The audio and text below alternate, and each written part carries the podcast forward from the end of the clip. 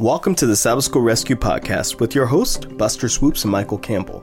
This week, in preparation for Sabbath, May 22nd, we look at Lesson 8 Covenant Law. Together, let's find out how God's law is the thing that keeps us the Sabbath School Rescue podcast is hosted by Michael Campbell and Buster Swoopes at Southwestern Adventist University. We love learning and sharing God's Word, and together we have 18 years of pastoral experience, and now we have the privilege to dig deeper into this study. Okay, here we go. Lesson 7 Covenant at Sinai. And our memory text comes from Exodus 19, verse 4, and this is the Revised Standard Version. And it says, You have seen what I did to the Egyptians, and how I bore you on eagle's wings, and brought you to myself. Uh, I love that uh, imagery right there. Uh, and I was looking at earlier, and how a mother eagle teaches her uh, her her I know baby chicks to fly. Uh, she actually throws them out, but if they can't fly yet, she goes down and she catches them mm. and she mm. brings them back up to the nest. And so you see that, isn't that exactly what God does for us often? Exactly. I mean, what a what a loving God that we have. That uh, He wants us to grow and stretch us, uh, but He doesn't just kind of throw us out and, and let us be destroyed. yeah. Even though it might seem like we're falling, He's there catching us, right? Exactly. All right. So so Michael, tell us a little bit more about On Eagle's Wings. Absolutely. Well, you know, if you think about the story of ancient Israel, you know um, here they are in a cross cultural context, right? So yep. Joseph goes down, they resettle down there, they're in a different land, and as different pharaohs come and go, that eventually they kind of forget the story of why they're there and they begin to be mistreated. They're uh, identified as sort of a lesser group. You know, mm-hmm. they were shepherds, and those were kind of detested by the ancient Egyptians. They they they saw them as a second class kind of kind of citizens, and um, and so there they are, and they're in eventually in bondage. You know, and and but in the midst of their struggles, God had not forgotten them. It's true. You know and and so in fact god had promised to deliver them. And and um, there's a couple of examples of this that um, are texts that are here for us today. Um, exodus 19 verse 4 you yourselves have seen what i did to egypt and how i carried you on eagle's wings and brought you to myself. So again the same illusion of of god being that that loving father, that loving parent, that loving, um, that loving kind of like that mother or father eagle that pushes yes. them out of the nest, but not to destroy them, but to to, to save them and protect them, right? Teach them how to fly. Teach them exactly, and that's that's the whole story of the Exodus is God teaching them to fly, right? Yes. And and then the second um, uh, passage here is from Deuteronomy chapter one, verses twenty nine to thirty one.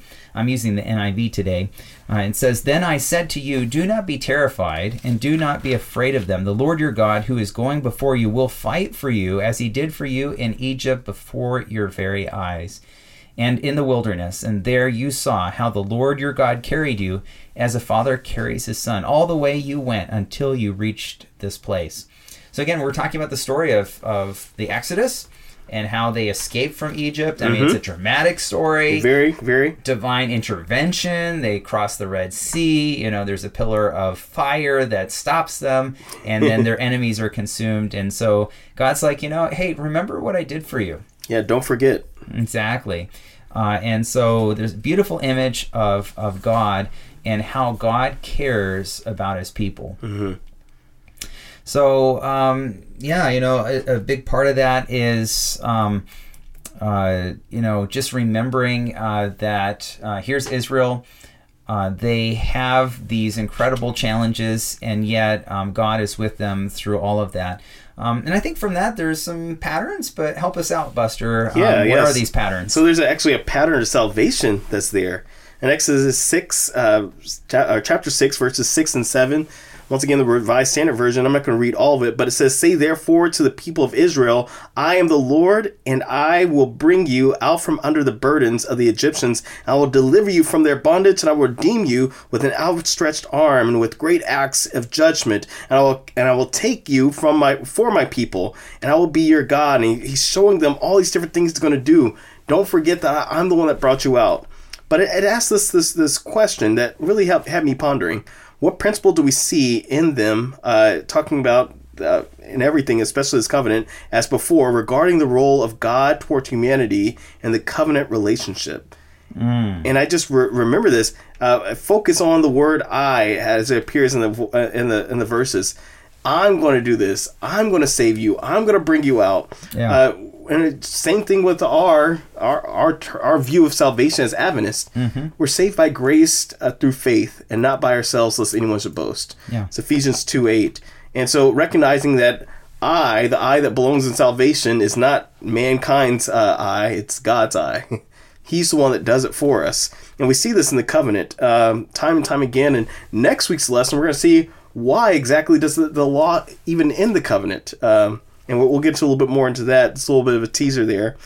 But as we're looking at, at here, uh, God ransoming back his, his children from slavery and talking about if anyone wants to actually uh, be uh, uh, first in heaven, they're actually going to be a servant. They're actually going to be a slave. And so it says, what does this tell us about our worth? We are worth the blood of Christ. Mm-hmm. We don't deserve that worth, right? It's like sometimes right now I'm still trying to understand how Bitcoin works. I wish I knew. Uh, and, and someone was telling me a horror story of someone who had millions of dollars of Bitcoin and they lost their hard drive. And so therefore they don't have million. And I'm like, wait, wait a second. uh, I'm like, who determines the worth of what this is worth? And you realize, you know, someone out there fabricating this worth or, you know, but it, Artificial. is it exactly it's artificial, but we have the most substantive uh, worth that could ever be purchased with the blood of Christ. That is the realest, truest, greatest worth. The worth that will not that is eternal worth, right? Yeah. And it's not temporal. It's not if your hard drive crashes, uh, Christ is not going to say, "I can't save you anymore." Yeah. He's there to, to save us eternally. And so we need to remember that and always hold on to it. Never let go.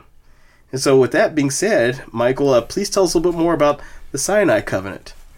Absolutely. Well, uh, we're you know looking at these patterns. We see a couple of different things. Uh, first of all, that um, the, the author of the quarterly highlights that there are kind of like these three mountains. Um, you know, if you had been traveling, put yourself in the shoes of of the ancient Israelites as they're leaving Egypt on their way to Israel, to the promised land. Uh, they're going through what's called the Negev. It's, it's the desert. It's the barren place, right? Yes. and and they're going through that. So they would have been seeing a lot of different mountains along the way, but there are a couple spots that really stand out, and and really um, there are three moments that kind of are paramount, and the author actually. Um, kind of describes them as three mountains themselves. It's the Exodus that they're traveling, this whole process of going to the promised land. Then you have the establishment of the covenant, uh, and then finally you have the sanctuary. And so you see this kind of description unfolding happening here. All of these are object lessons themselves. So the the, the Exodus itself, it's a it's sort of a lesson book for God's people from for forever afterwards. People are to remember the story of the Exodus, how God worked in, in a remarkable way. Uh, and then you have the the law, which is probably what is is best known from the all of the different stories through the Exodus. Yes, sir. Uh, and it kind of breaks it down. Um, Israel arrives. Um, God proposes a covenant. It's a nice breakdown from Exodus 19 through 24 here. Um, Israel promises to accept the covenant. And then uh, there are these preparations. They have to fast, they have to do all these different things. Um, and then the Ten Commandments are actually proclaimed themselves. By the way, that's found in Exodus 20. By the way, a lot of people also don't know that the Ten Commandments are repeated. You also find the same Ten Commandments in Deuteronomy chapter Deuteronomy. 6. Yes, you do. So this sort of pattern that's there. Uh, and then Moses as a covenant mediator, he's sort of there representing God to the people, right? Right. And then the covenants are spelled out more specifically again, and the people of God ratify the covenant. So there's this sort of uh, very formal process, it seems, in a way, but but yet God is trying to reveal Himself. This is how I work. Uh, and so this kind of training process where God is working with His people so they can understand um, that special relationship uh, between God and His people. So, which kind of sets the stage for Wednesday's lesson: God and Israel. Yeah.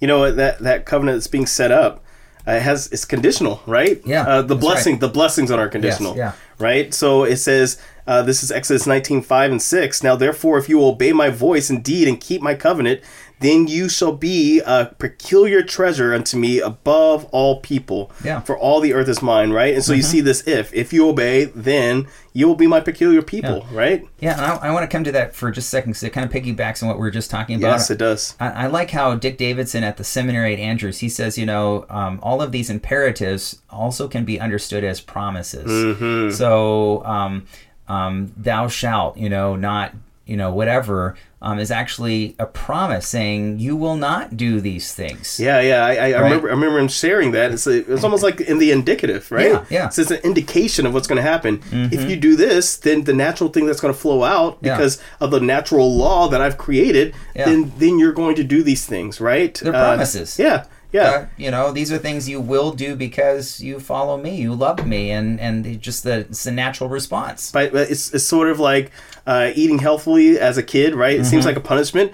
But if you eat healthily, you live a healthful life, right? You're talking about all those vegetables my mom made oh me eat. my goodness! The one you mean the ones that we hid in our napkins and hid around? asparagus. Yeah. let's not even mention that. there might be someone that listens that likes that, so I don't know. But I, I like. I'm, I'm glad you said that, Michael, because sometimes we look at these Yeah. in the negative slate Yeah, of saying, "Well, I have to keep this because then that's my salvation." No, God has more in store for us than just salvation. He has in store for us to have to give us salvation, but to give us life and have for us to have it more abundantly, according to John ten ten. And so uh, Exodus nine five and six it says it's quoted above here, but it says talking about the context of salvation and by faith, and uh, it, says here, notice that the Lord is talking to them about a peculiar treasure as a nation. And so I want to read Revelation, uh, not Revelation, Romans three twenty, and it says this: God does not accept people simply because they obey the law. Right. So Yeah. and listen, I'm going to Yeah. read that again. Adventist Church, please listen. God does not accept people simply because they obey the law. And no, indeed, all the law does is point out our sin. That's what it's there for, right? It's. Yeah. It shows us that. yeah, okay.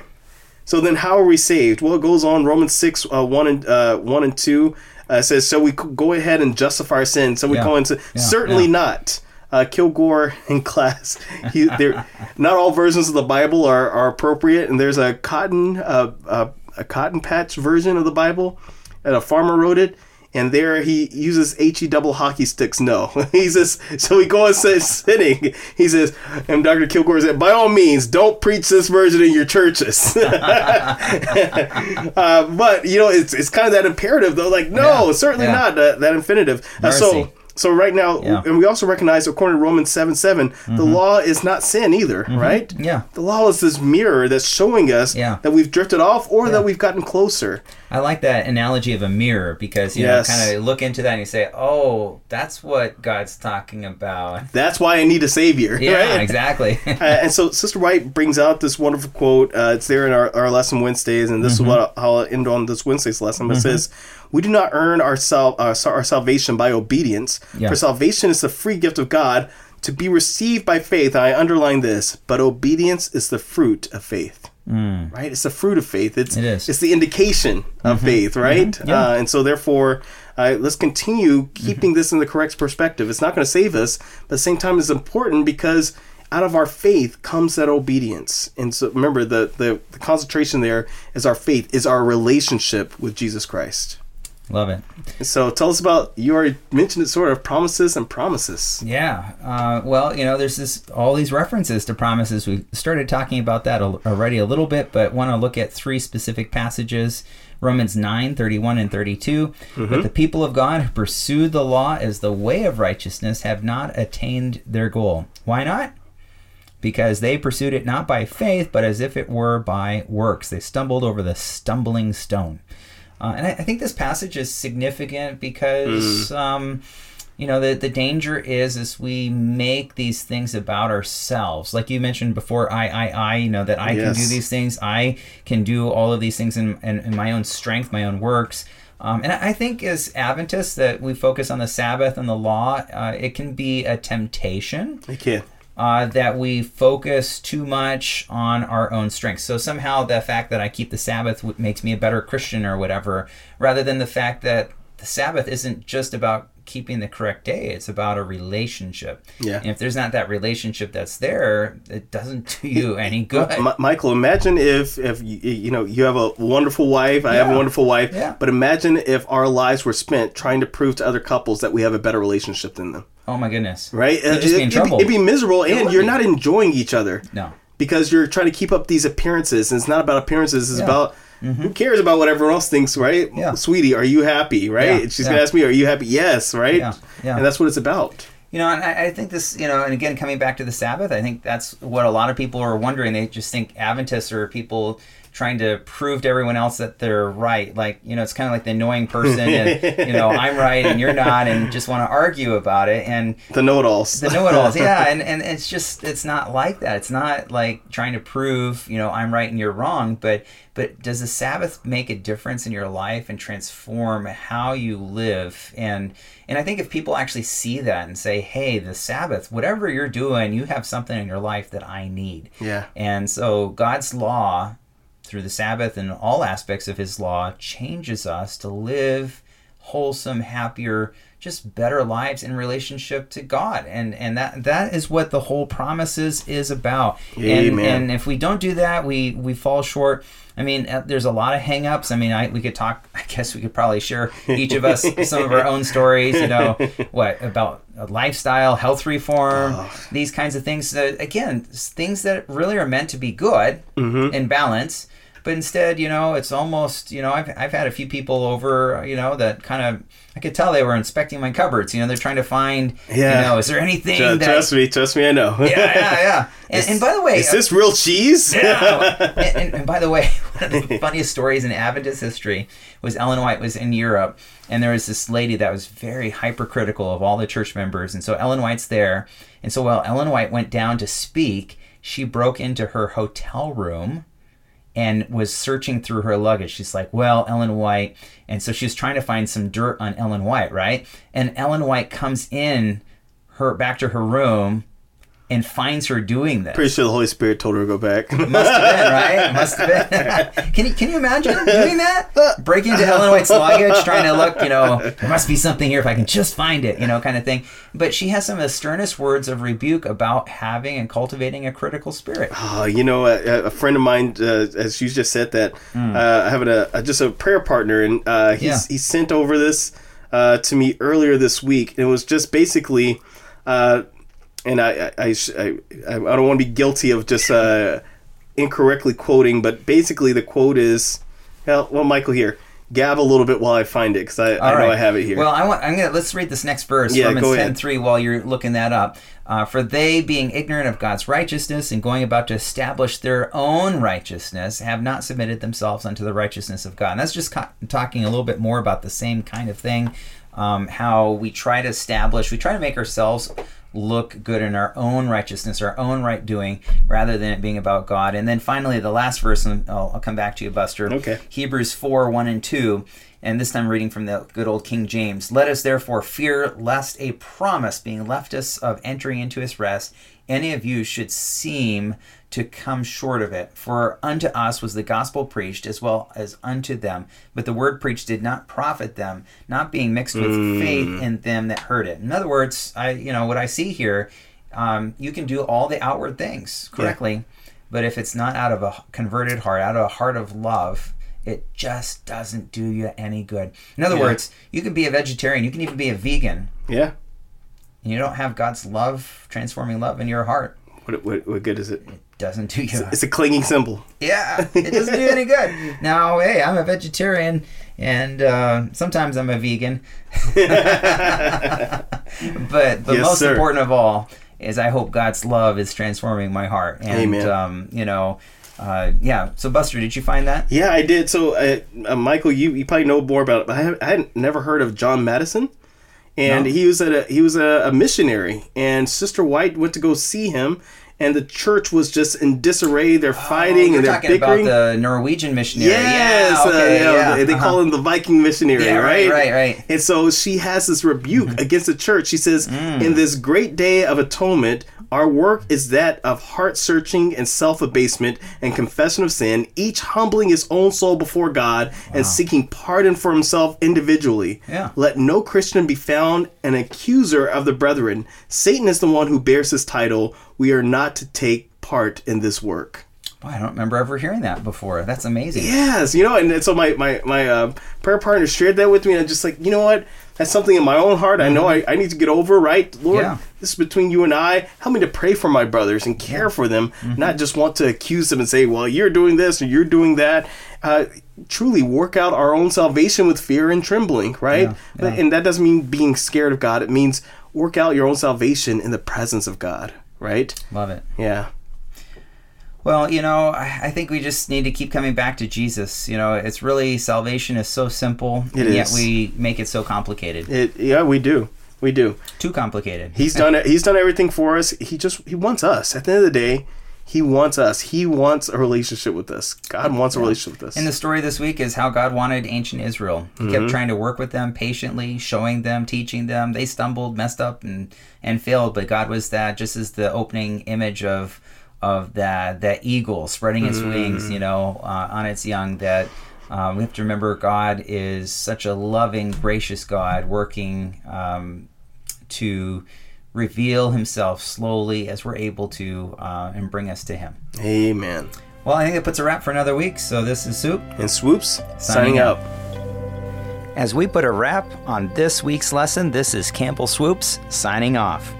By the way, we want to give a shout out to our sponsors, the Southwestern Union of Seventh day Adventists and Southwestern Adventist University, which has for over 125 years provided a Christ centered education just 20 minutes south of Fort Worth, Texas.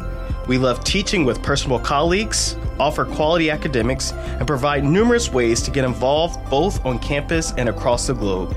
To learn more, visit swau.edu or check us out on Facebook, Twitter, or Instagram. Also, be sure to join us again next week as we continue to explore God's Word. You can make sure not to miss an episode by joining us at sabbathschoolrescue.org.